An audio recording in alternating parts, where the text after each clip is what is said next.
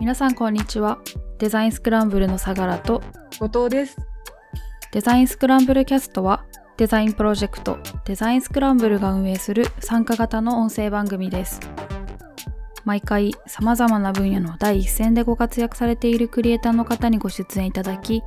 そのクリエイターさんとお話がしたいと応募してくださった若手クリエイターの方をお迎えして対談の様子をお送りしていきます。またデザインスクランブル公式ノートでも内容を抜粋して更新していきます音声では伝えきれなかった画像等も補足して更新していきますのでぜひ合わせてお楽しみくださいさて、本日のゲストは、ケルンデザイナーアートディレクターの高谷太田さんと、DNA デザイナーの藤本さんをお迎えしています。それでは早速始めていきたいと思います。まずは自己紹介からお願いします。太田さんからお願いします。えーはじめまして、デザイナーの太田と申します。えっと、僕は主にコーポレートアイデンティティという領域で、えースタートアップの方々と協業してアイデンティティの制作を行ったり、えっとあと最近だとミスターチーズケーキというチーズケーキのブランドで中長期的にブランド作りを取りブランド作りの取り組みをしています。はい、よろしくお願いいたします。よろしくお願いします。お願いします。はい。えっと、株式会社 DNA の、えーデザイナーで藤本と申します。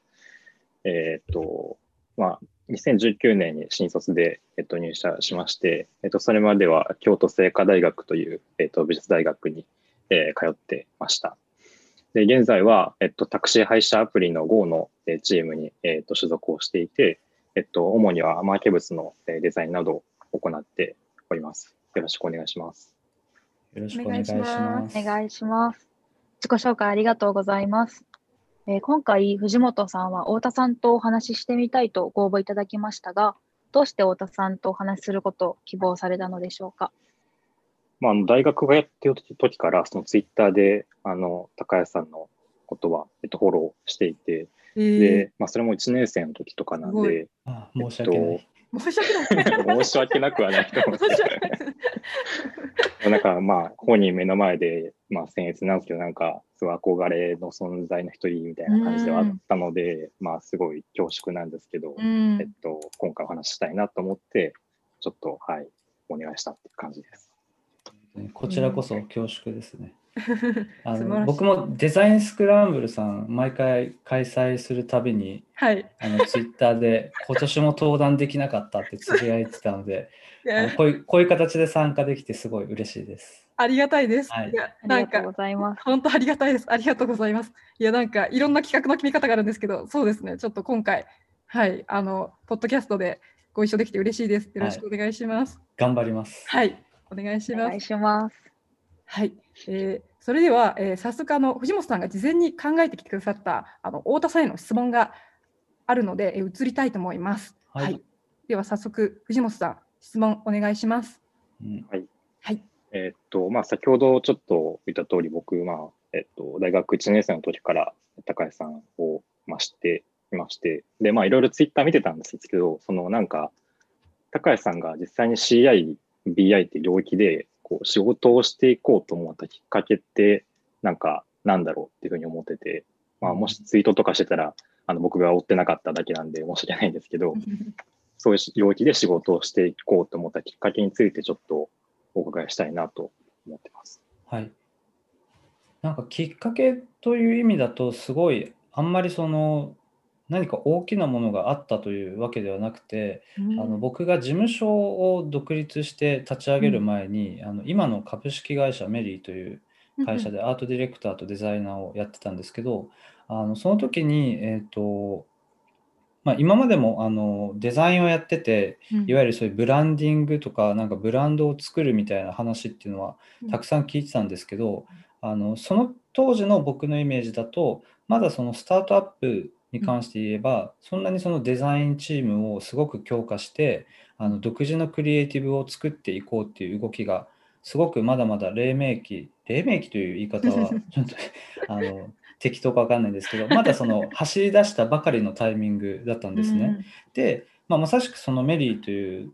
会社とかあのサービスっていうのがすごく自分たちの世界観を大切にするとか、まあ、それをどうやって、まあ、もちろんその事業でもそうですけど事業とかコンテンツもそうですけどデザインでどういうふうにそのらしさっていうのを作っていくのかっていうのにかなりその力を割いているあの印象があって、あのおそらく今後そういうあのデザインの組織とか、まあ、その会社の方針としてもっとデザインのそういうブランドの側面というところにも、うん、あの力を入れていこうっていうあの若い会社がたくさん出てくるんだろうなって思った時に、うん、あの自分が独立をしたらそこをサポートできる、うん、あのデザイナーになりたいなって思ったのがあのきっかけなのでなんだろう。それで言うともう本当にまだ45年45年ぐらいしか経ってないですね、もうそれまではずっといろんなデザインを、うん、あのウェブから何から何にまでとにかくやっていたというような感じでした。確かにウェブやってましたね。はい、もう今は怖くてできないですけど、ね、えー、そうなんですね。はい。なんかそのらしさをこう追求するようなこう社会社っていうか組織がポンポン生まれてくるっていうこう予測に基づいてちょっとそういう領域がいいんじゃないかって思ったっていう理解であってそう。はい、その理解でよろしいですか？あのやっぱりなんか僕自身があんまりデザインデデザインをするとか自分が何かをそのまあフォトショーなりイラストレーターを使って、うん、あの作るっていう行為自体がすごく大事で何かそのもともとなんだろうなすちゃんとした志があってデザインをやってるようなタイプではないのでじゃあなんか自分が好きなことをまあ、デザインというものをどうすればあのちゃんと生活というかお金を伴ってやっていけるんだろうかっていう考えた時に、うん、まあこっから UI デザインとかを自分がやってももう今、うん、その当時ですごく UI デザインっていうその領域はもうめちゃくちゃ伸びてて、うん、今からここに自分が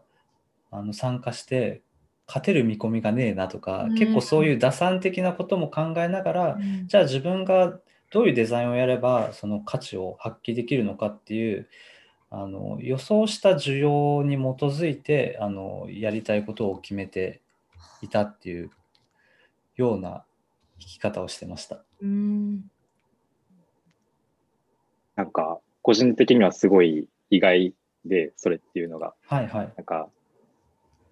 僕の印象だったらこうなんか明確なこうデザイナー、この人みたいになりたいとか、もしくはもうこういうものを作りたいみたいな憧れみたいなのがあって、それに対してこう、邁進してるからこそ、なんかすごいクオリティの高いというか、あの、心をつかまれるような CI とか BI 作られてるのかなっていうふうな、ちょっとすごい僭越ながらすごい、あの、思ってたんですけど、はいはいはい。こう、なんだろう、ある種の戦略として、そのような、まあ、CI、BI の領域をやってるっていうことですよね。うんうん、そうですね。なんかまあもちろん100%そのあの空いてるからやってるっていうわけではなくて、うん、まあそういういろいろとまだあの手がつけられてないとか、うん、あのデザイナーが十分にいない領域に対して、まあ、自分がどういうタイプのデザインをやっててそれが適正というか向いているかっていう、まあ、自分のやりたいことも重ね合わせてっていう上ではあるんですけど、うん、あのどっちかっていうと割とちゃんと世の中で需要があることをあのやっていきたいというタイプではありますね。うん、うん、あのだから結構学生の時とかって僕も憧れのデザイナーで亀倉優作さんってすごいなとか、はいはい、あと水野学さんっていう方がすごいなみたいな、うん、あのいろんなそういうあの自分よりも年上のデザイナーの方であこういう方々がいるいらっしゃるんだっていうのはあったんですけど、うん、あのその時は別にそれになりたいとかっていうものではなくなんか憧れとか、うん、あこういうデザイナーも世の中にはいるけどすごいなみたいなそういうなんか、もう全然あの自分とは無関係の見方をしていたっていうのが正直な気持ちですね。うん、えー、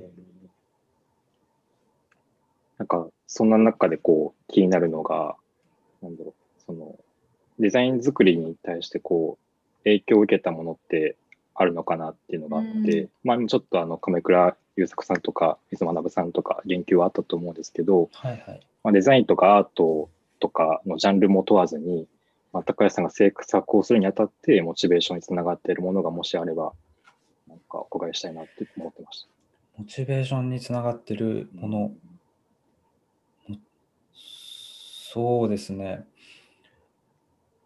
あの、でも僕はあんまりそのデザイン自体、その他の人が作るデザインとか、あの世の中にあるデザインから、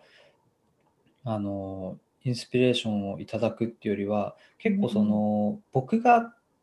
それこそ僕が学生の時からデザインを始めて、なんかなんとなくそれぐらいの時期からデザインっていう言葉の意味がかなり拡張してきているあの印象はあって、例えば何ですかね、その佐藤柏さんみたいにデザインとそのもうちょっと経営っていうものを密接にやっていこうとかっていうムーブメントっていうのも結構その僕が大学2、3年生ぐらいの時からどんどん取りざさ取り沙汰されてきたりとかっていうのもあって、なんか僕もその時僕自身もあの学部が経営学部出身だったっていうのもあってうん。何かそのデザインっていうものはその表現としてありつつ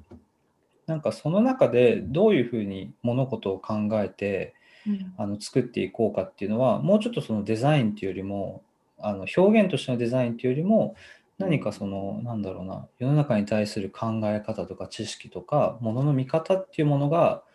反映されていくんじゃないのかなっていうのは漠然と当時から思っていて、うん。なのであの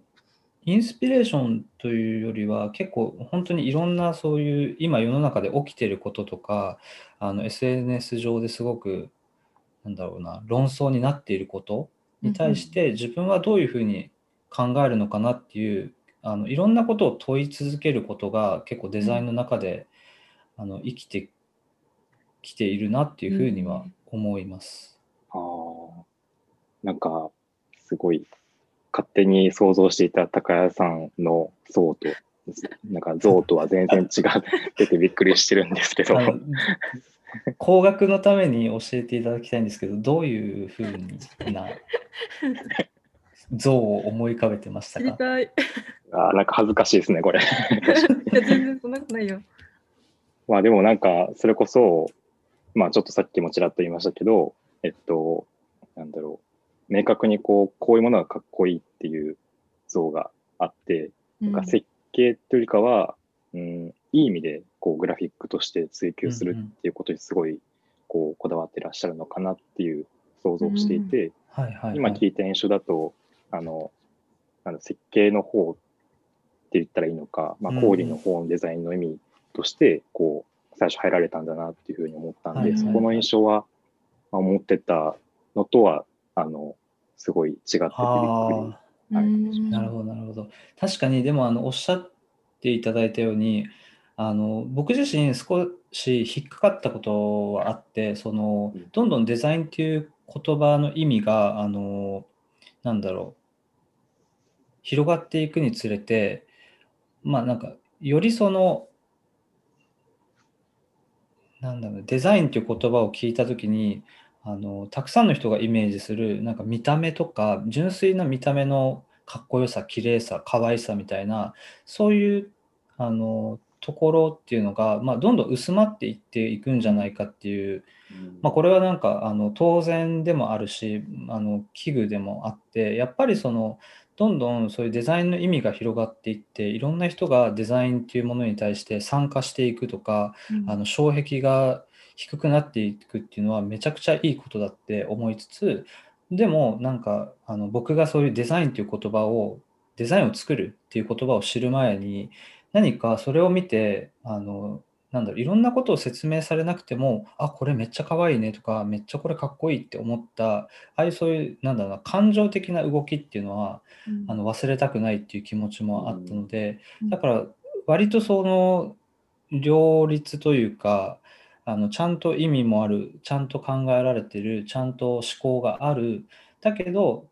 それを抜きにしても何かいいよねって思ってもらえるものを、まあ、この生涯かけて作っていきたいなっていうふうにはうん僕も今ちょうど31なんですけどこの年齢に差し掛かって自分のキャリアを考えていく上でそういうなんか心の変遷っていうのはうんありますね。ああ、そうだったんですね。うん、うんなんかちょっと話が飛ぶかもしれないですけど、はい。全然大丈夫です。で、まあ、こういろいろ氷のデザイン、料理のデザインもあると思うんですけど、うんうんその、高橋さんにとってのデザインの原体験っていうのもお伺いしたいなと思ってて、そのデザインをこう一番最初にした時の、なんだろう、体験というか、まあその CIBI の要求されたのは、まあ近い、まあ近年っていう感じだと思うんですけど、はいはい一番最初にこうデザインというものをした時は、どういうふうなデザインをしたのかっていうのと、なぜそういうデザインをしようと思ったのか、はいはい。ちょっとお伺いしたいです。おー、それ、どうしようかな。なんか、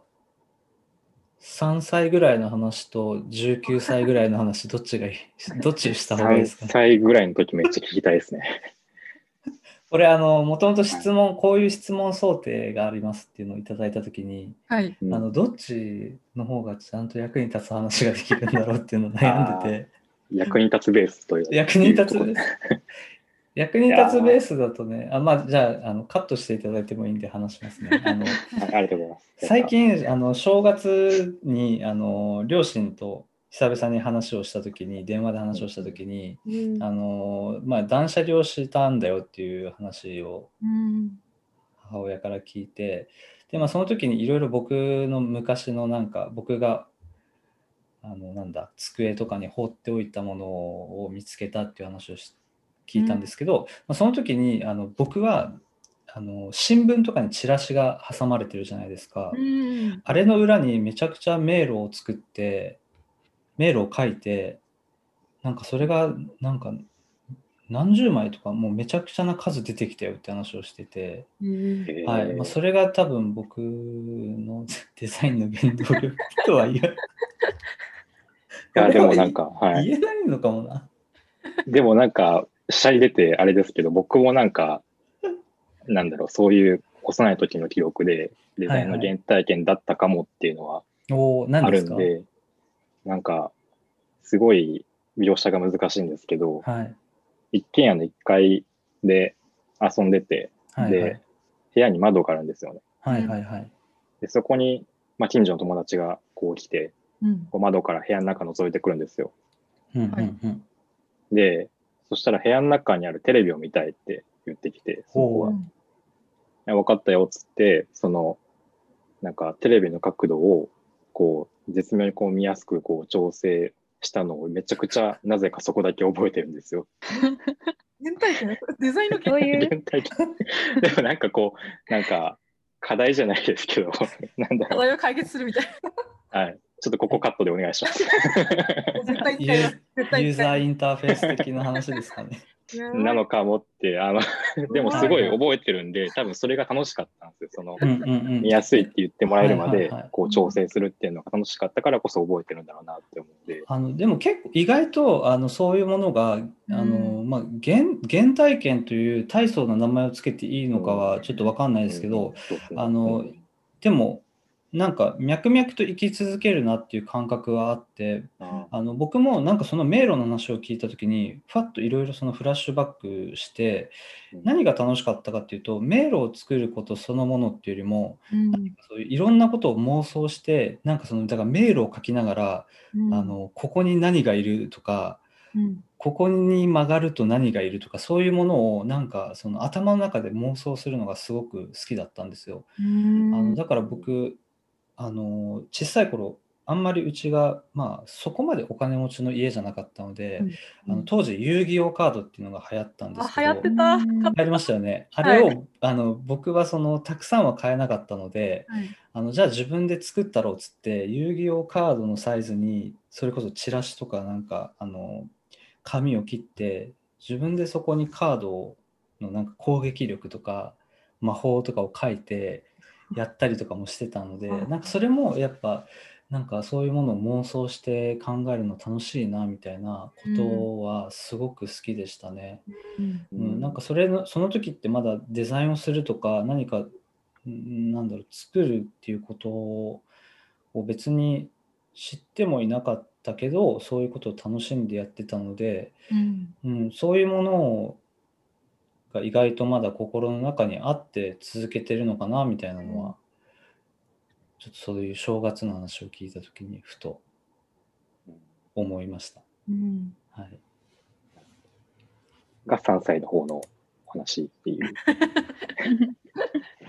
ことですよね。あそうです。はい。あの物心がついたあたりの話ですね。うんうん、はい、あでもそういう話をすごい聞きたかったです。はい、15歳は？15歳の方も聞きたいです。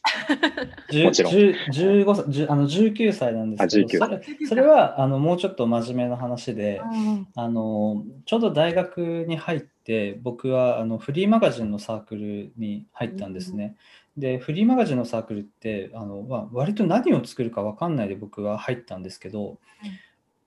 あの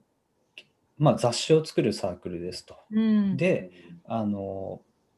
結構フリーマガジンのサークルは入って気づいたんですけどもともと大学であの文章を書くのが好きだった人とかうんあの写真を撮るのが好きだった人とか、まあ、そういう人が引き続き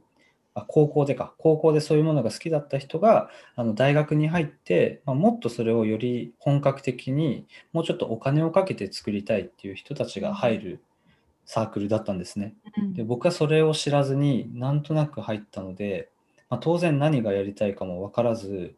まあ、その時にあの他に志願する人がいなかったのがデザインというかあの雑誌のレイアウトをする、あの担当だったので、まあ、それを言われるがままに始めたっていうのが結構デザインのきっかけだったんですけどでそこから23ヶ月ぐらい、まあ、初めて関わったうんフリーマガジンを作ってでいざそれがすり上がってあの大学の正門とかでそれを配るんですけどその時にあの偶然同じクラスの人が通りかかってその人に渡した時にあの「お前こんなこともできるの?」ってすごい驚かれたんですね。で結構それが衝撃的だったというかうんあの僕今まであの高校中学高校もいわゆる帰宅部ってもうずっと家でなんかあの パソコンをいじってるみたいななんかあんまりそういう人との交流がなくてへでえだからなんかそんなに人に褒められるとかなんか人に驚かれることっていうのもすごい少ないあの青春時代を送っていたのでなんかその時その雑誌を渡した時になんかこういうこともできるんだっていうふうになんか驚かれたのがなんかすごく嬉しくてあなんかしかもやっぱり僕はコミュニケーションがあの当時から苦手だったのでなんかそれをなんかこういうこともできるとかこういうことがしたいんだっていうものをなんか言葉以外でも伝えられるんだっていうのがかなり衝撃的であデザインってやべえなって思ったのがその時。うん。でそこからもう一気にのめり込んだっていうのがまあ本当の意味まっとうな意味でのデザインのうんあの始まりだった気はしますね。迷路とかよりも。もはい。明確にそういうきっかけっていうか、まあ嬉しい体験があって、こう人の役に立てたっていう、すごい素敵な体験があったっていううん。ことですよね。うん。そうですね、それがなかったら多分、あの、分からなかったというか、やってなかったんだろうなって思うと、めちゃくくちゃ大きいターニングポイントだったなって思います。うん。あ。質問していいですか？あの太田さんは絵とかは描いてたんですか？もともと。あ絵とかも描けなくて、好きだったわけでもないんですねじゃはい、嫌いでした。僕、美術ずっと2だったので、えー。はい、え面白い、えー。むしろ苦手だと、苦手というか、めちゃくちゃ苦手意識を持ってて、あのもう自分の人生の中ではそういう何かを作るっていうことはあの人生と無縁だと思ってたんですよ。へっていうのもあってより感動的だったのかもしれないですね。こんな自分でもこういう作るってことに関われるんだみたいなえいろんなだからいろんな驚きと感動があった瞬間でした。うんなんか絵が描けるとか、そういうのは関係ないっていい意味ですごい思えるエピソードですね。本当に、いまだにねイラストがあのー素敵なイラストを描く方を見るとうんちょっといいなって思いますけどね。いやわかります、うんそう羨ましいっていや思います。そうですね。でもそれはなんか美大に行ってても絵描けたりイラスト描けるかっていうとまた違ったりするんで、あなんかはあります。うんはいはいはい。そうだからそういうなんかあの世の中には美術大学に通ってる人もいてとかイラストを、なんかいわゆる美術という、うん。美術とかアートっていうところであのまっとうに作れる作れるっていうか描ける人もいてっていう中でのなんかスタートだったので、まあうん。本当に自分がこれをやっていいのかとかデザインをあのしてご飯を食べてもいいのかみたいな、まあ、葛藤というかなんか恐れみたいのはずっとありましたけどね、ううん。ん。うんうん。でもそういう出会いがあってよかったなって振り返ると思います。ううん。んそうそう。だから、まあ、あんまり関係ない、まあ、うんその、どういうものを作るかにもよると思うんですけど、すべての仕事というか、すべてのデザインに関係、あの、極めて、うんそこの技術力が求められるわけではないよというのは、うん僕は言っておきたいですうね。んいやそうですね。なんか、そういう、もう、人生の中で一番大きいと言っても過言ではないのかもしれない、こう、ターニングポイントがあったんだなって、すごい 聞いてて、そんなでっかいターニングポイントがあったんだって思ったんですけど、うんはい。なんか、まあ、社会人になられてから、こう、いろんな、えっ、と、案件に携わられたと思うんですけど、うんうん。なんか、その社会人になってから、えっと、なんかターニングポイントになった案件とかっていうふうになんてあるのかなって思って、この案件がきっかけで制作物の作り方変わったとか、はいはいなんはかスタイル変わったとかっていうのもあったりしますでしょうか？うんい。えっと、それで言うと、結構あの毎年何かをその自分の中の変更点にしようっていうのは意識をしてて、うん。やっぱりその、なんだろう、漫然とものを作りたくないっていう気持ちがあすごくあって、やっぱりなんかデザインでどうやってあの、まあ、好きなデザインデザインをするということが好きなので、それでどうやってあのちゃんとあの価値を作りながらあのお金をいただけるのかっていうのを考えた時にやっぱり毎年そういう自分が何をやってるのかとか今後はこういうことをしたらいいんじゃないのかっていう見直し見直しというほどでもないですけど何か少し毎年毎年違うことをあの入れていくということはすごい意識をしてますね。で去年だとあのターニングポイントというかちょっとその前その前の年とは変えたこととしてはあの勝瀬正彦さんというはいライターの方がはい。あの本を小説を出版なさったのとあとはそのミスターチーズケーキはい。というブランドがあうん。のセブンイレブンさんとコラボをしてあのアイスクリームを出したっていう2つが結構大きかった。自分の中では大きかったなっていうのがあってあの何が今までと違うかっていうとあの両方ともあの、まあ、ツイッターであるとか SNS であるとかそういうところですごく熱量のあるファンがいらっしゃって、えいてうん。で、まあ、その中で活動をしていたっていうあのものがじゃあそれがその世の中例えば勝瀬さんの場合は全国の書店でミスターチーズケーキの場合は全国のコンビニっていう今までそれを知らなかった人にもそれをが触れられるうん。あの機会になるわけじゃないですか。うん。でその時になんか全く違ったもの全く違う表情を持たせるのではなくてやっぱり今までその存在を好いてきた推してくださってたファンいわゆるファンという呼ばれる人たちにもなんか応援されるし、うん。で新しくそこに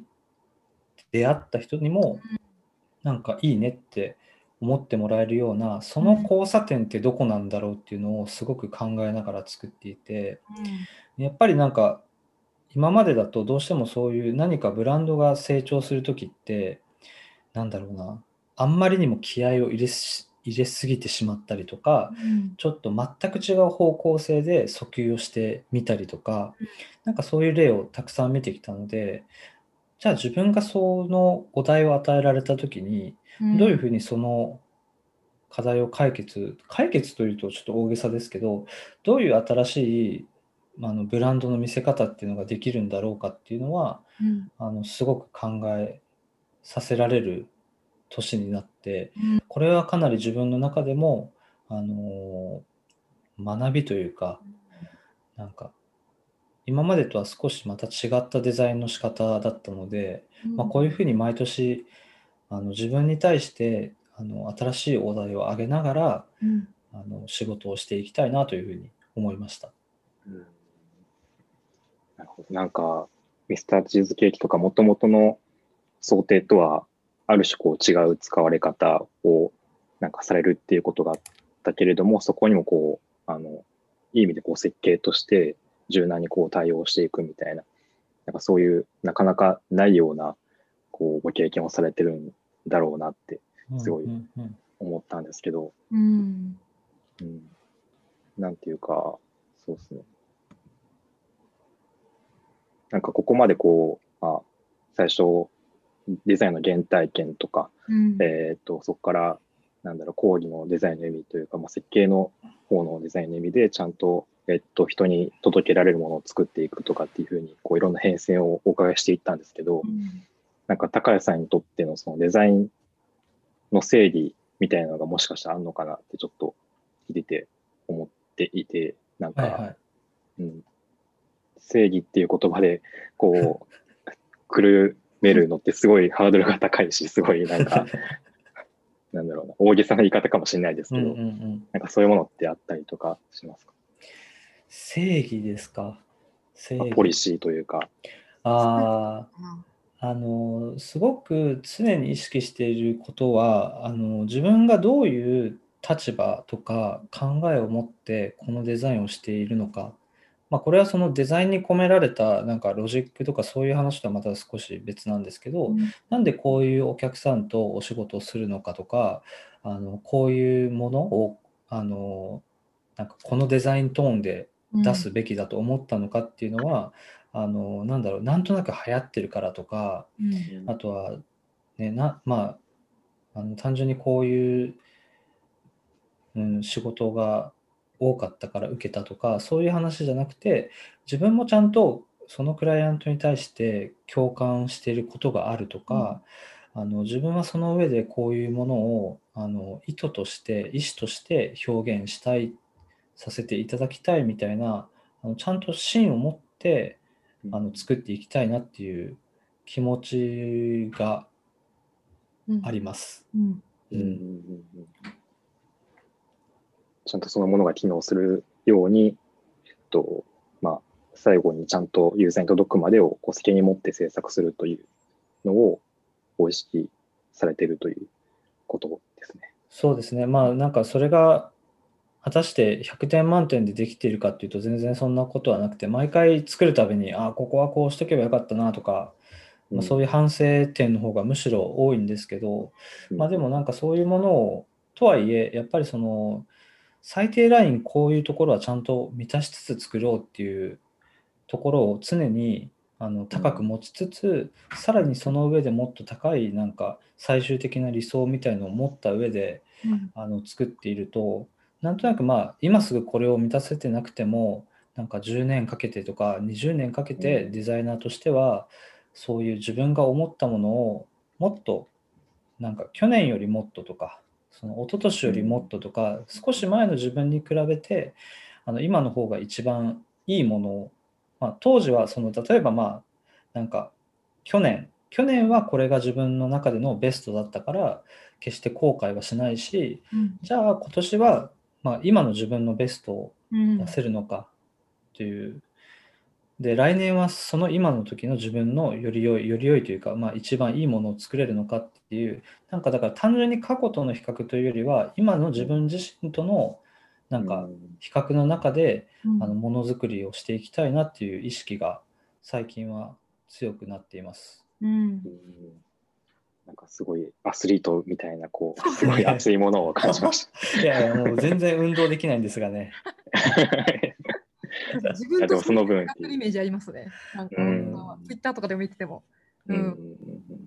そうですね。なんかまああの年を取ったっていうのもあるんですけど、うん。ちょっと前までだとそうちょうどなんか年末にブログを書こうかどうか悩んでて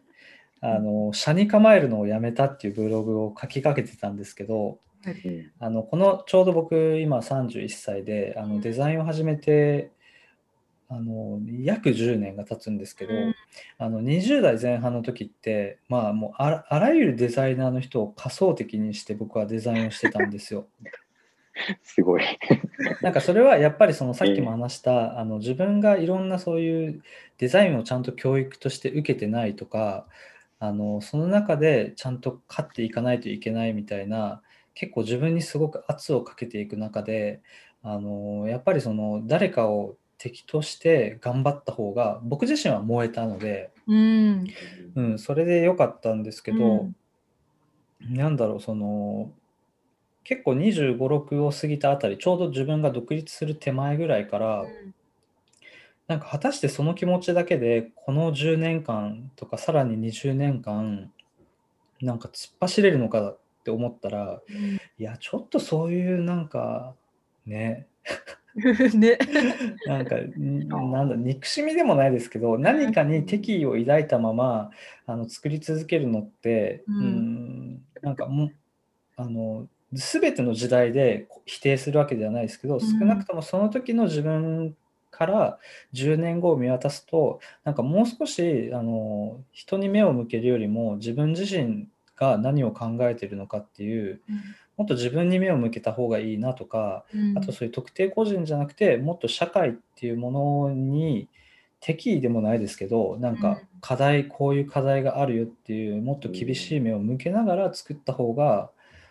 あの世のため人のため自分のためになるんじゃないかなっていううん。あのポイントがあってなんかそれがなんかちょっと今の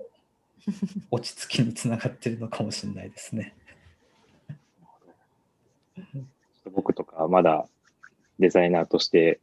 まあ、始めたばっかなんで、はい今の言葉とかはすごい、あの、ぶっ刺さりました。はい。あでもあの今今その言葉は鵜呑みにしない方がいいですよ。やっぱあのあ、そうですか。あのだって僕とかもなんかに新卒の時自分が新卒の時とかにちょっと自分よりも年長のデザイナーの人に「いや俺もさ若かった時はこうでさだからこうした方がいいよ」とか言われたら「いやうん。てめえはその年だから言えんだろ」みたいなって思ってたんで、そんなことを思ってたんですね。うんだからあの全部は鵜呑みにしなくていいし多う分そのデザインを始めた時に一番大事なのは何か人がこう言ってたからこうするっていうよりもあの自分はこういうものがしたいからとかうん。あの自分はこういうふうに思いたいからこうしたっていうもうちょっと自分の感情の方を優位にしてあげて、うん。まあ、でもやっぱりそれをやりながらそのなんかある自分が感じる節目ごとに、まあ、このままでいいのかそれともここういう部分は少し変えてみようかっていうなんかそういう振り返りとあの先を見据えるっていう両方をあのやればいいと思うので、まあ、うん今の話はなんか2日で忘れるぐらいの程度で聞いてください。早いな。2日はちょっと、もうちょっと覚えますけど。はい。はい、それぐらいでいいと思います。ありがとうございます。えー最後の質問になると思うんですけど、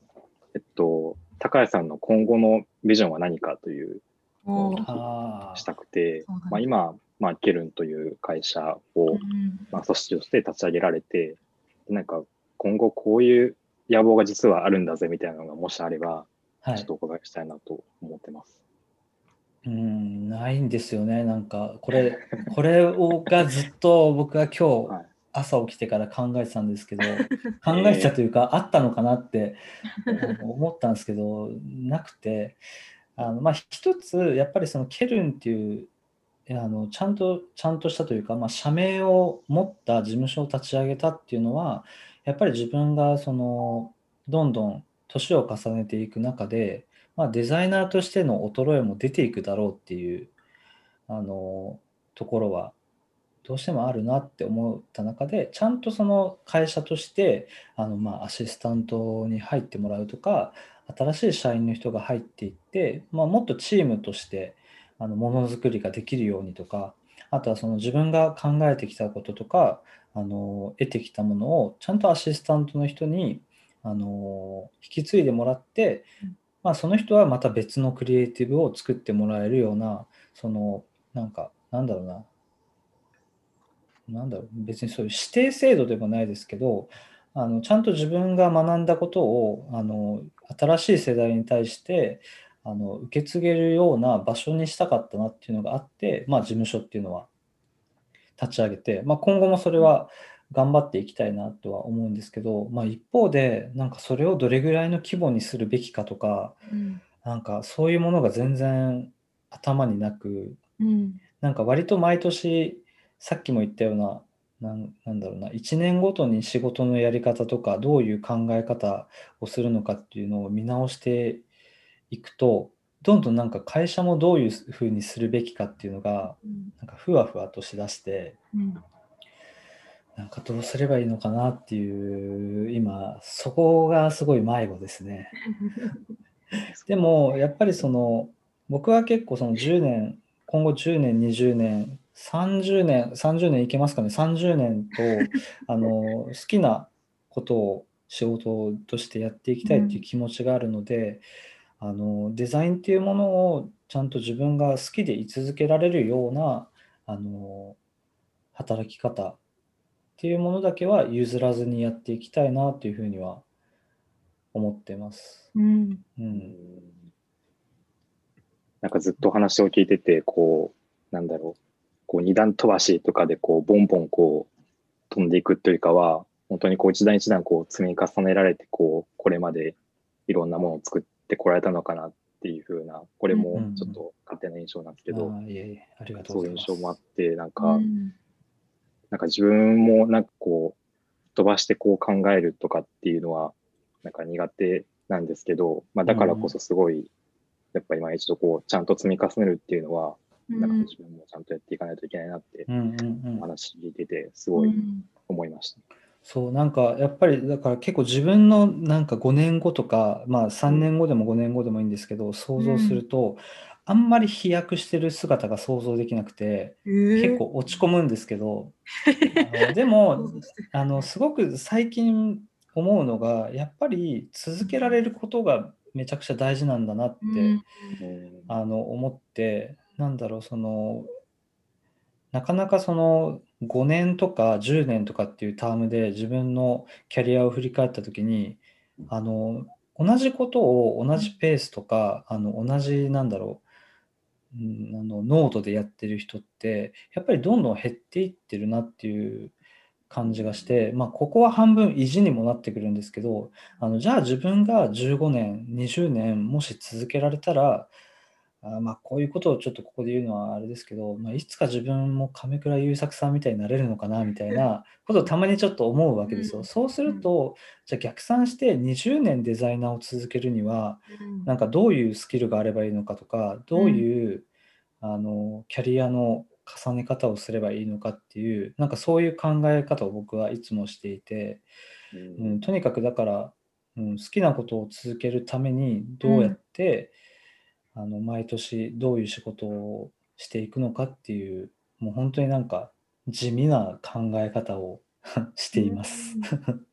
でもそのある種実績としても、うん、あの素晴らしい作品の数々が生まれてるってことを考えたら、うん、本当に、うん、積み重ねる大切さはすごい今感じました。うん、なんか僕も今この話を自分であんまりなんか言葉で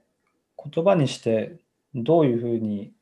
あのやって仕事をしていってるのかっていうのを考え,、考えたというか言ったことがなかったので今話しながらすごいあの整理ができましたね、うん、あやっぱり自分は飛躍しないタイプなんだなとか。いやそんなことないです、はい、だから だからちゃんとちゃんとちゃんと明日明後日をしっかり生きていかないといけないなっていう、うん、なんかいい振り返りになりましたね。すごいあの私からも質問なんですけど、はいはい、なんか、いや、ルーティンじゃないですけど、なんかこう鍛えてるとか、こう、デザイン力というか、表現力というか、なんか上げるために、こうやってる修行じゃないですけど、はい、なんか決まってやってることとか、意識してやってることとか、なんかそういうのってあるんですか？インプットでも手を動かすことでも、何でも。ああのやっぱり昔よりはどうしても時間が減ってきた、あの仕事の量が増えてきてとか、あうん。のやっぱり体力的な年を感じるので、あの徹夜はできなくなったとかはあるんですけど、あのでも今でもあのイラストレーターの僕結構昔から自分はいられのパスを引くのが苦手だっていう意識がずっとあったので、はい。それは今でも毎日はちょっと大げさですけど、うん。ちゃんと週の中でこれぐらいの時間はあのパスの引き引き方の練習をしようとか、うん。あのまだちょっと試しきれてないなんか表現こういうものがまあ、案件で使うかは分かんないけど、はいはい。あの純粋に自分がちょっと試してみたいなっていうものを、あのやる時間っていうのは設けながらうん。あの設けながらやるっていうのは結構意識づけてやっています。素晴らしい。えーはい研究の時間っていうことですかね、それってなんか表現の研そうですね。究。ううん。んなんかまあそんなになんだろうそこですごく大層なものを作るっていうよりはうん。あのパスになんかアンカーポイントをこういうふうに置くとうんあこういう感じになるんだみたいなまあそれなんか、うん。お前大学生かよみたいなこと言ってますけど。いやいや。でもなんかそういうことってなかなかそのあのいざ実際の制作に入るとここでこういう変え方をいきなりするとあの本当に着地するか分かんないみたいなこともあったりするのでうん。なんか結構そういう飛ばしたというか今までやったことないとかあのまだこれがうまくいくか分かんないみたいなうんものはあのそういう制作普段の制作案件外でうん。いろいろ試してみるっていうのは結構今も引き続きやっていることですね。いや結構忙しくなるとそういう時間を作るのが難しくなるというかでもそれを意識で作らないといけないんですけどうん。それを確保してしっかりこう研究というか技術磨く時間というかあの修行の時間というかそういうのをやられてるのが本当に、うん、それもなんだろう一つの努力というかやらないといけないことだなとこう作っていく人間としてやらその表現力ひ広げていくためにはなんかやるべきことだなと思ったりもするのでいやうんうん。本当すごいなというか頑張らないとなと、はい、思わされました。ありがとうございます。時間の確保難しくなってきますよねやっぱり難しいです。本当に。うんなんでなんで若い時ってあんなに時間あったんだろうってうん時間があったのか無理する体力があったのか分かんないですけど、うんなんか今はそういう時間を無理して作るっていうのがもう難しくなったのでもう無理せずそれをどうやって日々の生活に組み込むべきかっていうのを最近すごく考えてます。そうですよね。うんなんか、そう仕事じゃ遊べないというか冒険できなかったりも、まあね、おいただいてるクライアントさんに申し訳ないので、そこで冒険してもあれなので、うんううんん、そういう時間をね、なんかどうしても仕事ばっかりやっちゃったりするんですけど、ううんん、自ら意識して作っていかないとなと思いましたという、はい、藤本さん、すねすいませんね。いやいや、ありがとうございます。僕もちょっと聞きたかった質問かもしれないです。うんうんはい。うんうん藤本さん何か他にはい。あれば。うんうん。えっと、まあ、大学1年生の時にツイッターフォローしたって話はしたと思うんですけど、うんうんうん。その時、こう、やっぱフォローしたのって、あの、実際になんか、なんだろうな、CI とか、まあ、ロゴとか、そういうものを普段見ていて、うん。なんかそういうものを作るのに対しても憧れがあって、でも、こう、ただ設計をこう、するってなった時に、こう UI の方なんかなと自分は思って、自分は UI に進んだんですけど、やっぱそれぐらい、なんか、こう、二択まではいかないんですけど、うんうん。あの、憧れの一つではあるし、自分も作りたいって思ったきっかけのものではあるんで、うん。試合とかそういうものを作りたいなっていう思いもあったんです。ううんうん。まあ、ただ今、キャリアパスとして今、UI デザイナーっていう一応、あの、職種は取って、うんなん。かその後、なんか CI のデザインをやるとかっていうのって、なんか、あんまりないパターンなのかなとも思いつつ、うん。うん。うんでもすごい今回こういうお話が聞ける機会があるっていうので、太田さんに聞いてみたいなって思った経緯があったんですけど、なんか身の回りの方でそういう方っていらっしゃったりとかしますか？その UI からまたその CI というか、まあ分け隔つ意味もあんましないかもしれないですけど。そうですね、あんまりその、うん、僕も今聞かれてパッとは出なかったんですけど、うん。やっぱりその、あの、とはいえ、そもそもが、あの、今おっしゃってていたように分け隔つものではないと思っているのでなんか CI デザインってなると例えば CI っていう言葉のくくりでもいろんなそのあの人それを作る人によって結構解釈に幅があって、うん、なんかもうちょっとそのワークショップ的なところからしっかりあの設計していくよっていう方もいればあの最終的にアウトプットとしてロゴとかそういう目に見えるものに落とし込むっていうよりはあのもうちょっとマインドとかそういう会社のなんかインナーの振る舞い社内的な振る舞いとしてこういうマナーにしていこうっていうもっとそのあの規模が大きい CI っていうものをやってる方もいらっしゃいますし、なんかそうなるとそこでじゃあ前職というか今までのキャリアで何をしてきたかっていうものがまあなんか区切りづらいというかやっぱり自分がどういうところにフォーカスしてあのそれを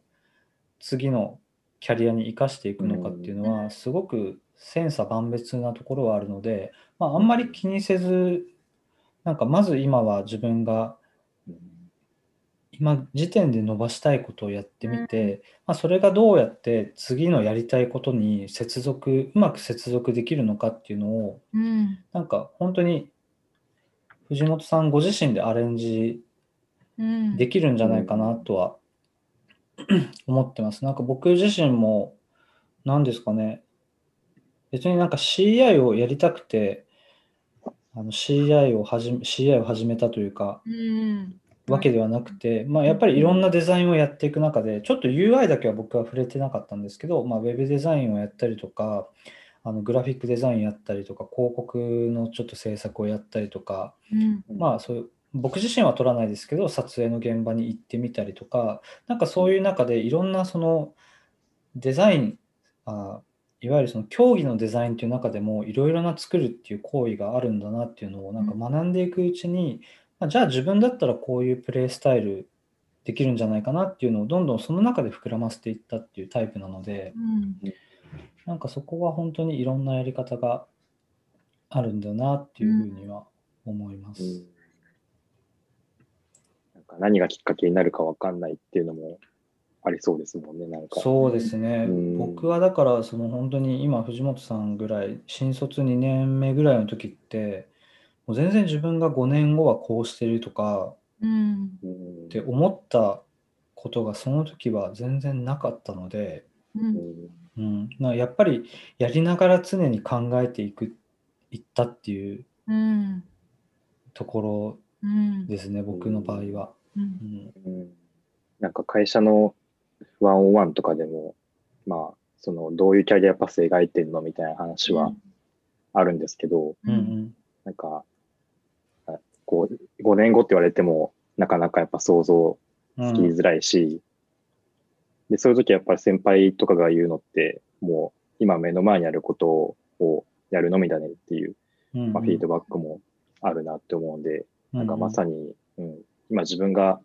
手札として持ってるところをちゃんと着実にこなしていったら、こう、おのずと見えてくるっていう、っていうのがすごい今の話を通じても、あの、なんかすごい胸に刺さったっていうか、うん、そうですね。あの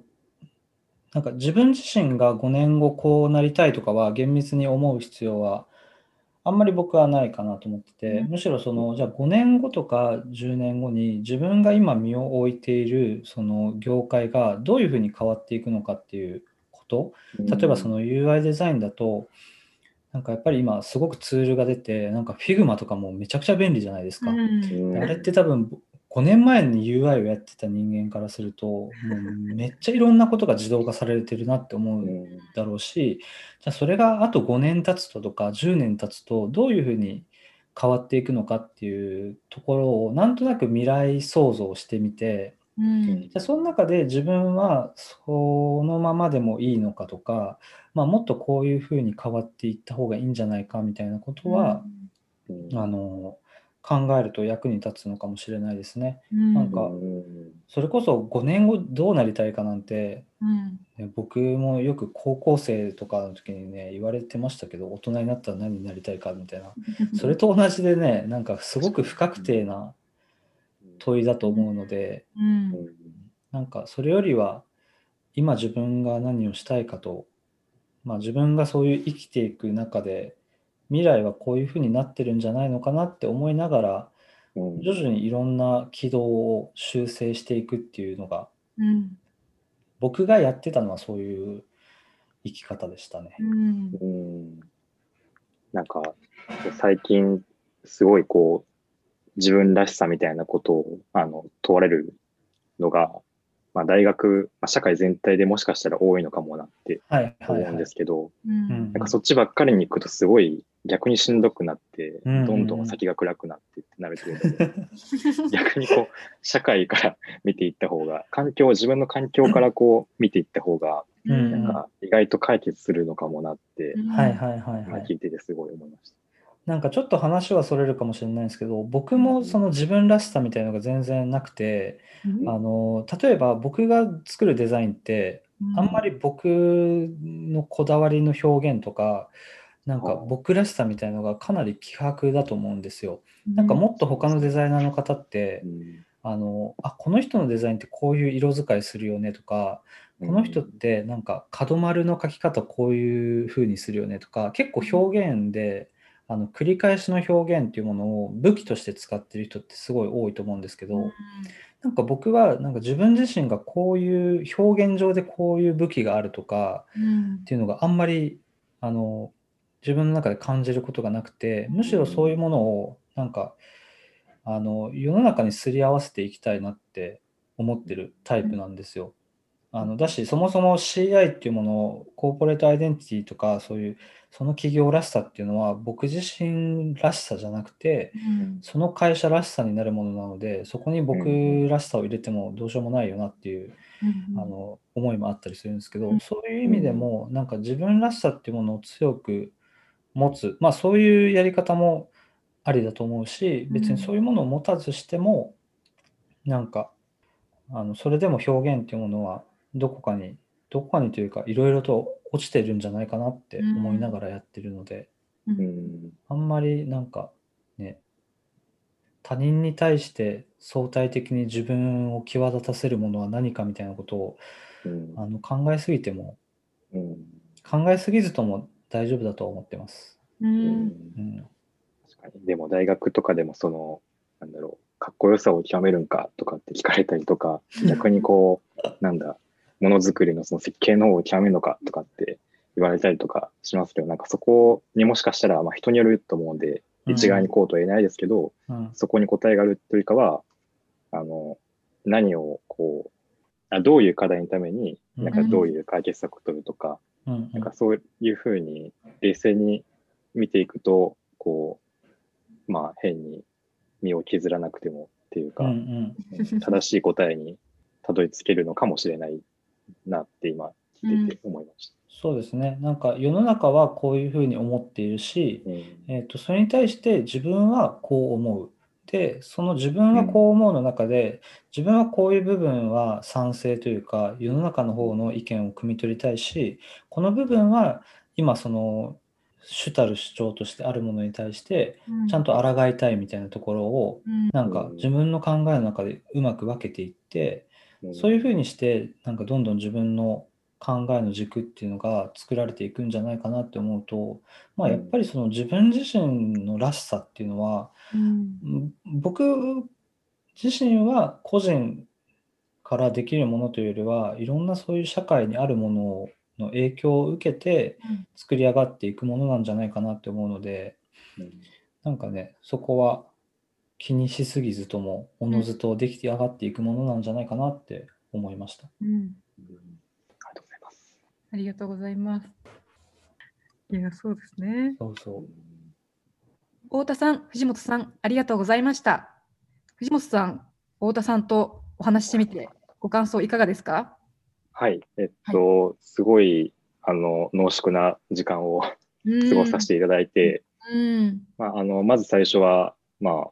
太田さんの、こう、思ってた印象と、すごいいい意味で、えっと、全く違ってたところもあったんですけど、なんかそこから、あ、なんかこういう、なんだろう、太田さんの制作物が生まれてきたのかっていうふうに考えたりとか、うん。なんか制作過程どういうふうに作ってたんかなって、こうう、ん。思いをちょっと勝手ながら巡らせたりとか、うん。なんか、いろいろ自分の制作スタイルとかにも反映したいようなお話が聞いて、すごい、あの、最高の時間でした。はい。よかったです。ありがとうございありがとうございます。ありがとうございます。ありがとうございます。えー聞いてくださった方もぜひ感想や質問などがございましたら、ハッシュタグデザインスクランブルキャストをつけてお寄せいただけると嬉しいです。デザインスクランブルの公式サイトを通してデザインスクランブルキャストの参加者を募集しています。ぜひふるってご応募ください。それでは皆さん、またお会いしましょう。お会いしましょう。ありがとうございました。ありがとうございますありがとうございました。